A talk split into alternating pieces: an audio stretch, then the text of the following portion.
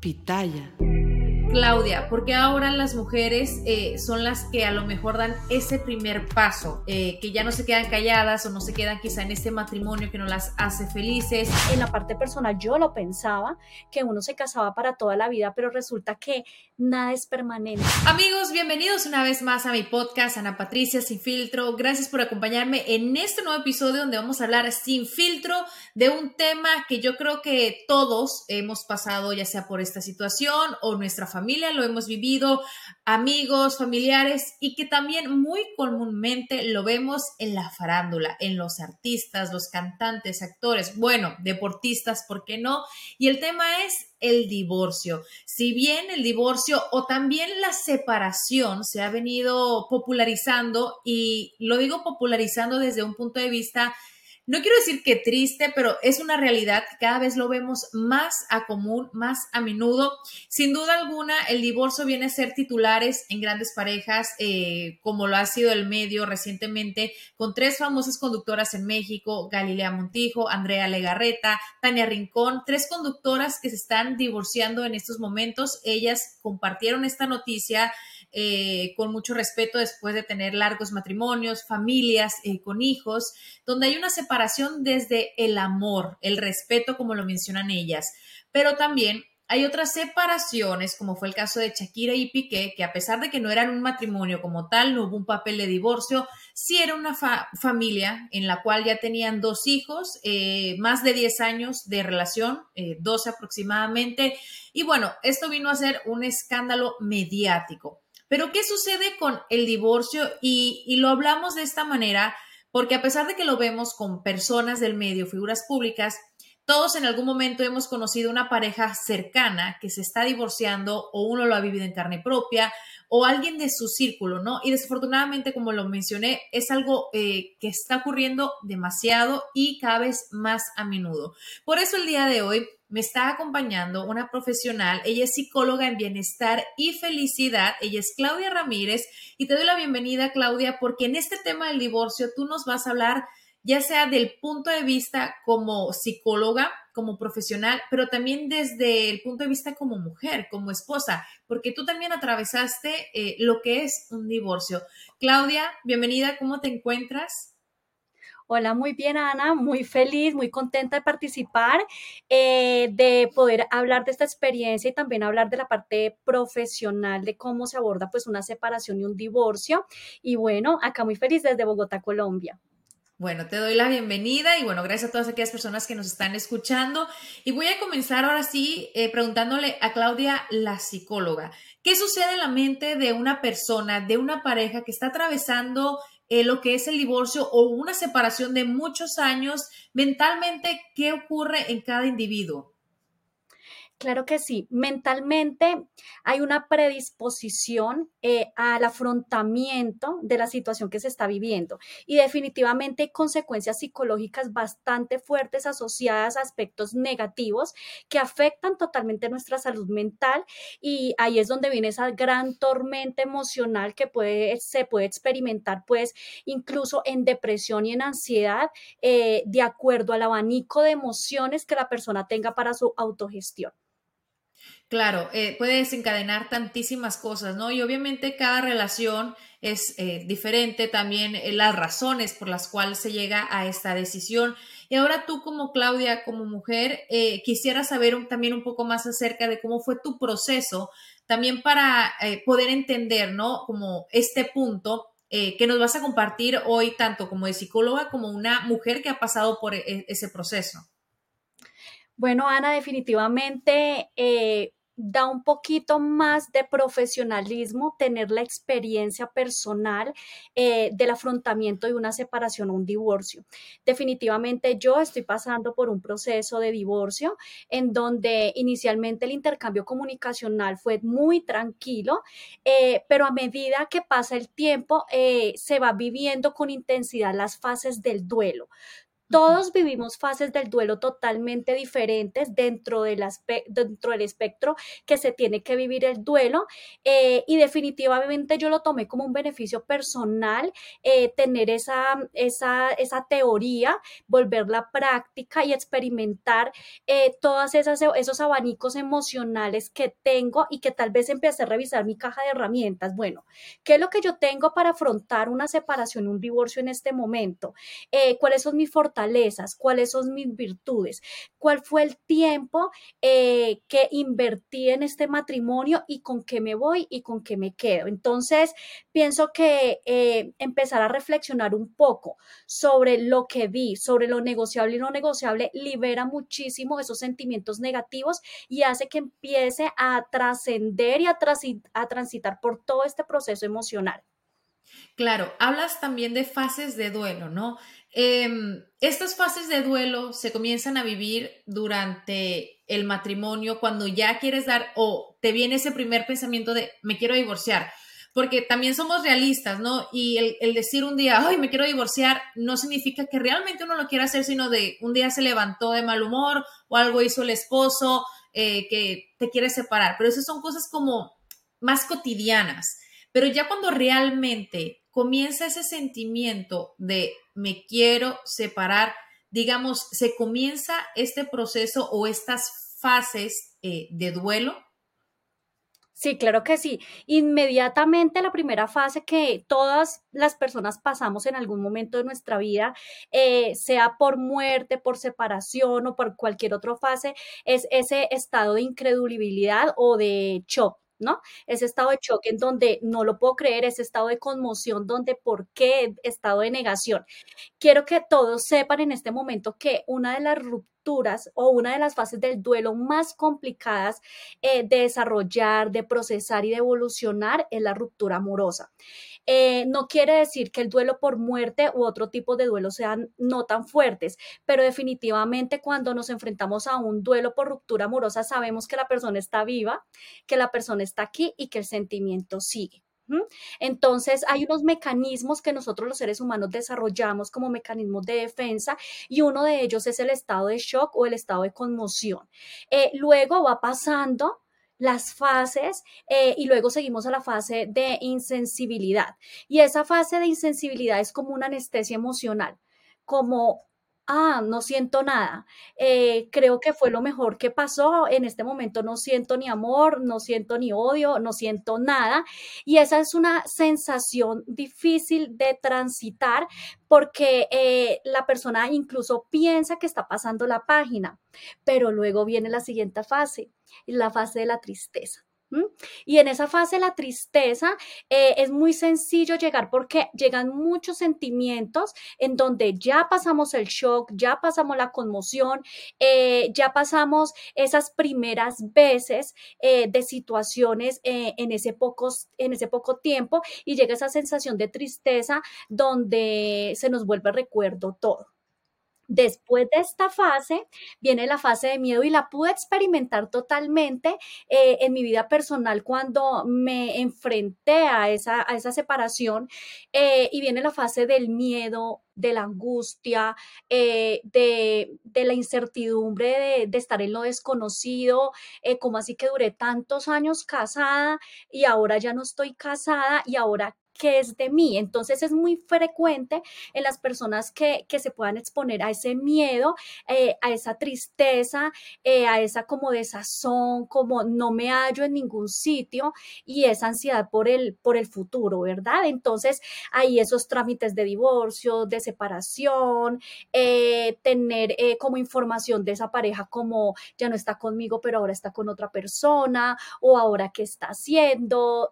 llega como una serie de, consecuencias eh, que nosotros tal vez no la teníamos contempladas y llega la gente tal vez a decirnos, mira, está en esto, mira, está en lo otro y ahora tú cómo te sientes. Entonces hay como ese, ese globito de miedo, de angustia.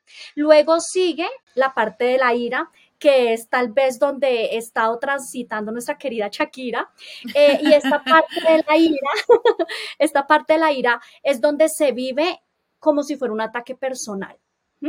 Como, como que acá una injusticia porque esta persona me hace esto y empezamos a desarrollar talentos y dones ocultos eh, o tal vez ser más exitosos en alguna cosa, descubrir eh, nuevas posibilidades en nuestra vida, eh, verbalizar esos esfuerzos, esos sacrificios que nosotros hicimos tal vez por la relación de pareja y que no fueron valorados. Y acá es donde entra esa ira profunda y, y la invitación acá es sí o sí a perdonar lo imperdonable. Ya vamos a terminar, luego sigue la otra fase, mi querida Ana, y es la fase de la sensación de descontrol, la necesidad de salir, eh, la necesidad de, de, voy a volverme más bonita, eh, voy a ponerme algo por acá, voy a estar físicamente bien ir al gym, exactamente. Em, tenemos todavía la sensación de, de, enfado, ¿verdad? Pero nos mueve muchísimo esa rabia, nos mueve muchísimo a impulsarlo positivamente en nosotros mismos, a desarrollar eh, esa fase de autocontrol, a mm, alimentar esa autoestima destruida, porque es una mentira si la persona, eh, tanto la víctima como el que provoca el divorcio, la separación, dice que no afectó su autoestima, realmente sí la afectó. Luego llega la fase de nostalgia, en donde es un poco parecido a la tristeza, pero en esa fase de nostalgia eh, ya no es tan fuerte, sino que hay yo tenía una pareja, ya no la tengo, es como la falta de compañía, como esa parte melancólica tal vez, eh, y, también aislarse un poquito de la gente, a estar solo, mm, a llegar a tener momentos de autorreflexión. Eh, después de eso llega el momento de serenidad, me siento tranquila eh, necesito estar bien, eh, retomar contacto social, eh, las situaciones o los lugares que tal vez estábamos con alguna persona ya no los evitamos, más bien los pasamos, ¿cierto? Aparecen momentos nostálgicos, pero los asumimos con serenidad y luego llega la parte de la aceptación que es a lo que todos merecemos llegar, la parte de aceptación, un estado positivo, un estado positivo animado, chévere, eh, donde empezamos a considerar que esas personas que llegaron a nuestra vida fueron maestros, maestros y agradecidos porque nos enseñaron y, nos enseñaron a conocernos mejor. Claudia, muy interesante. ¿Cuántas fases? Yo perdí la cuenta, pero sin embargo, yo creo que cada una de ellas, nueve fases, mira, como nueve meses de embarazo, haz de cuenta. Pero ojalá, ¿no? Tuviéramos como ese tiempo determinado porque independientemente de una separación, divorcio, una ruptura, yo creo que todos en algún momento hemos pasado por cada una de estas etapas. Llámese un matrimonio de muchos años, pocos años, noviazgo, eh, alguna relación amorosa. Ahora, el tiempo de cada una de esas fases, me imagino que depende de cada persona, ¿no? O el tiempo que también uno se quede eh, también pensando en eso o haga algo para salir adelante en, esta, en una ruptura. Claro que sí, depende de cada persona. No depende tanto del tiempo, sino lo que hagas con ese tiempo. Eh, depende de esos valores, de esa gestión emocional y sobre todo, sobre todo, la forma de comunicación con nosotros mismos y con nuestro exterior. Entonces, eso depende más bien de la persona. Lo que sí puedo decir teóricamente es que eh, normalmente una fase del duelo por ruptura dura de seis meses a dos años. Y eso ya depende de las cargas de la persona, de cómo le fue en, el matrimonio, qué tan arrepentido, eh, cuál fue el motivo de la ruptura, cuál fue el motivo de la separación, cómo está el proceso del divorcio. Entonces depende básicamente de eso. Claro, hablas de seis a dos años. Eh, sin embargo, y te quiero preguntar, pueden haber personas que pasan ese proceso de duelo estando junto con la persona. O sea, no significa que eh, se separan y va a tomar todo ese tiempo de proceso porque quizá ya ellos se separaron sentimentalmente o amorosamente mucho antes y estando unidos. Claro, claro que sí. Y hay algo muy particular que me dice algunos pacientes y me dicen, eh, doctora, yo siento que el proceso del duelo por separación eh, lo, he lo, he empezado antes de separarme. Y cuando me voy a la parte personal y empiezo a pensar, claro, eh, a mí me gusta escuchar mucho música y yo empezaba a escuchar música en donde me decía que tal vez las cosas no iban a seguir y que iban a terminar. Entonces, fíjate que nosotros los seres humanos tenemos una parte inconsciente y una parte muy consciente, pero a veces obviamos la parte inconsciente y la parte inconsciente nos está diciendo, oiga, por acá no es. Eh, quiere arreglar esto, empiece a gestionar el amor. Y si no, mire cómo va cayendo las cosas, pero uno lo va sintiendo. Eso se va sintiendo y, definitivamente el, duelo anticipado sí existe. Claro, ahora quiero eh, obviamente regresar un poco a lo que es la relación de Shakira y Piqué, ¿no? Que tú mencionabas, quizá Shakira ahorita está en esta fase eh, donde la ira o, sacar los talentos de uno, imagínate, sacar, escribir tantas canciones, bueno, tres por ahora, la última, la más eh, exitosa, o bueno, la, la, la, del medio, eh, o cada una de ellas a su manera. Regresando al tema de Shakira y Piqué, que no hubo un divorcio como tal, un papel que firmar, incluso, bueno, cada uno se queda con sus cosas, sí tienen lo que es la custodia de los hijos compartida, pero cuando no hay un papel que firmar o una separación como tal, me imagino que es un proceso un poco diferente, aunque eran una familia eh, que vivían juntos, tenían dos hijos. Aquí hubo de por medio una infidelidad eh, pública, que me imagino que eso también es eh, muy doloroso por los temas que ha sacado Shakira. Tú mencionas en la fase en la que ella está pero quizá este proceso de separación eh, ellos lo vivieron mucho antes. Eh, nosotros obviamente como público no podemos enterarnos de todo, simplemente lo que sale en las noticias son entretenimiento, pero desde tu punto de vista como eh, psicóloga y profesional en ese tema, tú puedes darte cuenta cuando una pareja ya ha comenzado un proceso de separación, aunque nosotros lo sigamos viendo juntos? Claro, claro que sí. Digamos que como psicólogos tenemos la virtud de hacer lecturas emocionales. Y esas lecturas emocionales, eh, aquí claramente se puede ver que eh, son unos factores que inciden eh, y que son definitorios para el momento de una separación o la venida de una inminente separación. Entonces, acá hay como una cadena de acontecimientos, del estrés, de la falta de comunicación, tal vez que de pronto se veía analizando un, poco la situación de ellos, se podía ver eh, digamos, algunos gestos cuando ellos estaban en público, donde ella es muy jovial, pues, y él la limitaba un poco y le decía detente, y creo que muchísimas personas que la seguimos a ella desde hace muchísimos años podíamos ver como esa clase de actitudes y como tal vez esa desconexión que había.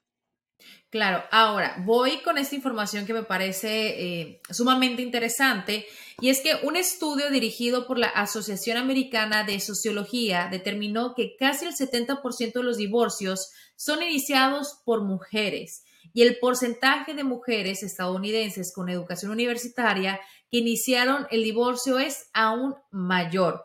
Eh, Claudia, porque ahora las mujeres eh, son las que a lo mejor dan ese primer paso eh, que ya no se quedan calladas o no se quedan quizá en este matrimonio que no las hace felices, porque me imagino que estos porcentajes en otros años o en épocas quizá de nuestros abuelos o bisabuelos, me imagino que las cifras no eran, no eran ni siquiera una mínima parte de esto.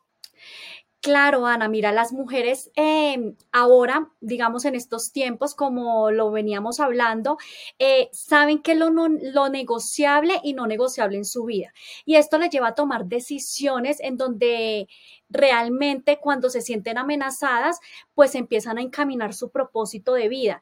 ¿Y esto por qué pasa? Porque claramente existen eh, mujeres no más o menos inteligentes, pero sí con mayores probabilidades o posibilidades de estudio.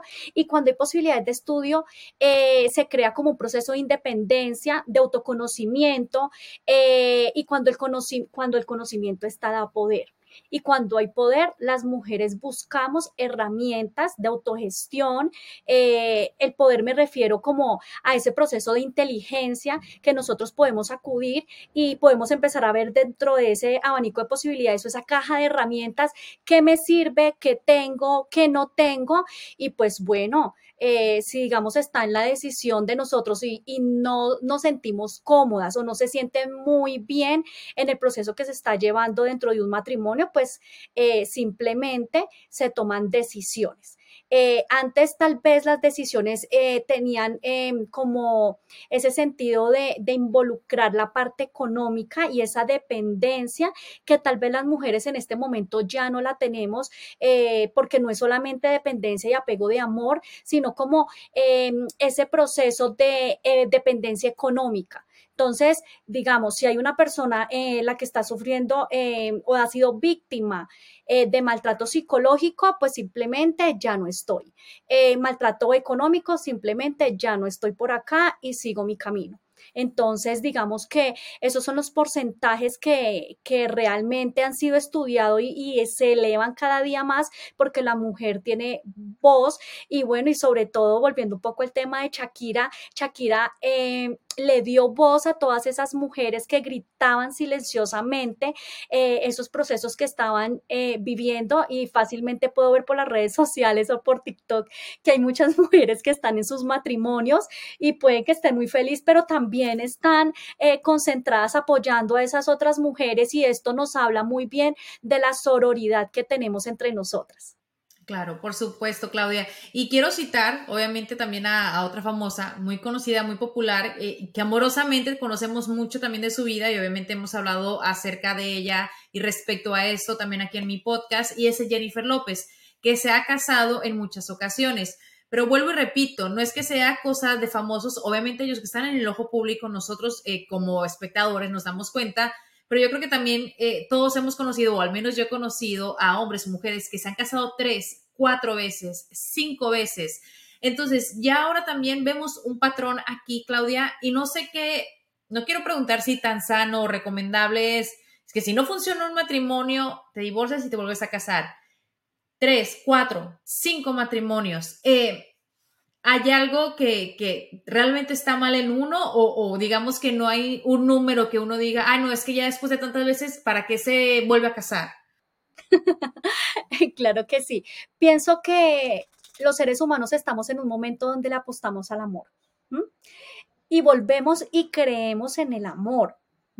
Entonces es eh, reconsiderar cómo el ser humano empieza a reconstruir eh, esa persona lastimada, lesionada y empieza a volver a creer en esa posibilidad de, de, experimentar esas sensaciones que son tan chéveres, eh, que son tan buenas para el ser humano y le apuesta al amor. También pienso que culturalmente el proceso del matrimonio antes tal vez se veía que cuando uno se casaba, se casaba para toda la vida.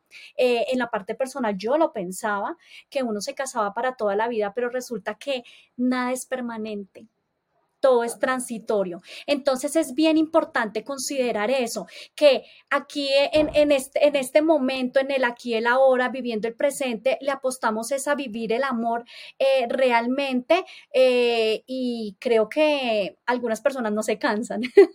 Claro. Ahora, Claudia, para, para cerrar, ¿no? Ya con este tema y finalizar, hay un mal chiste que escuchamos eh, que dice, la causa número uno de divorcios es el matrimonio. El matrimonio como tal, ¿no? Casarse, unirse con otra persona. Ahora, tú como psicóloga y, al haber pasado esto, y me imagino que también hay estudios al respecto, ¿hay alguna edad adecuada o ideal o alguna circunstancia, digamos, por no mencionar económica, sino más que todo emocional, para casarte o unir tu vida eh, con una persona? Bueno, en la parte profesional y teórica, normalmente se habla donde se tiene una madurez intelectual y emocional. Y esa madurez intelectual y emocional va de acuerdo a unas, unas edades o unos estándares en edades que son de los 30 a los 40. Si me preguntas un poco, Ana, personalmente yo pienso que a partir de los 40. Yo pienso que a partir de los 40 es una edad ideal para casarse, eh, porque las personas saben qué es lo que quiere y no quieren han experimentado un abanico de emociones en donde saben que lo negociable y no negociable para la vida. Eh, tienen más seguridad, eh, saben cuáles son sus fortalezas, saben cuáles son sus virtudes, saben tal vez cómo superar una crisis en un matrimonio, porque no es solamente me caso, sino me caso y cómo gestiono una crisis. Eh, normalmente los hombres eh, lamentablemente ellos tienen una crisis a los 40 años bastante fuerte, en donde si no tienen una gestión emocional, eh, eh, donde no tienen una preparación psicológica, donde no hay una madurez emocional, donde no hay factores como la espiritualidad, el tema económico, pues simplemente se vienen las cosas para abajo. pienso que los 40 años es una edad justa para poder casarse y me preguntarás, bueno, ¿y qué pasa con el reloj biológico de la mujer?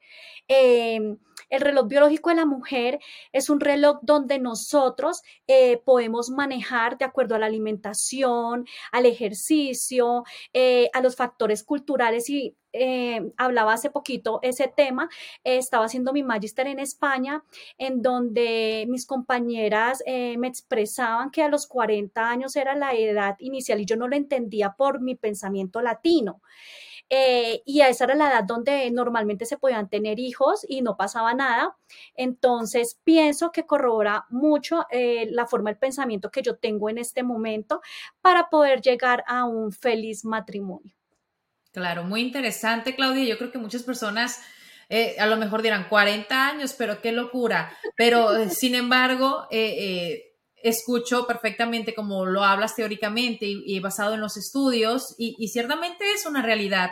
Eh, yo creo que no hubiera tantos eh, divorcios, tantas personas o parejas infelices y bueno, una mejor familia, una mejor eh, unión más saludable. Ahora,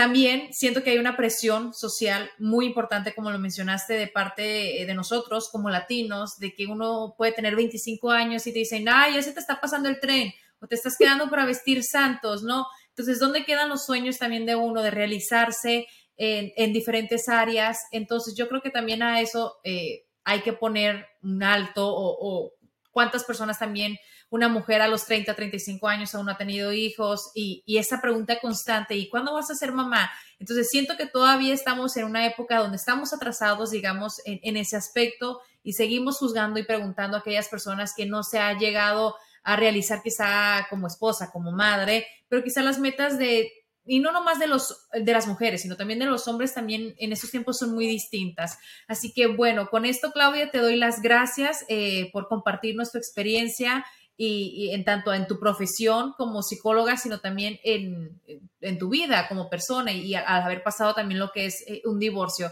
Así que eh, gracias por, por tu, tu testimonio de, de, ambos lados, tanto profesional como personal. Gracias, Ana, por la oportunidad. Eh, pienso que nosotros, los seres humanos, estamos dispuestos a vivir cualquier tipo de fase sin hacerle daño a la gente. Y, lo más importante es que sepamos que todas las personas tenemos derecho a vivir tranquilamente y en paz, que no se nos olvide que la vida valga la pena ser vivida. Amigos, muchísimas gracias por acompañarnos en este episodio. Ya saben que pueden compartirlo a través de sus redes sociales con más personas a las cuales les pueda ayudar esta información a través de Claudia. Así que ya saben, los espero un miércoles más aquí en Ana Patricia Sin Filtro.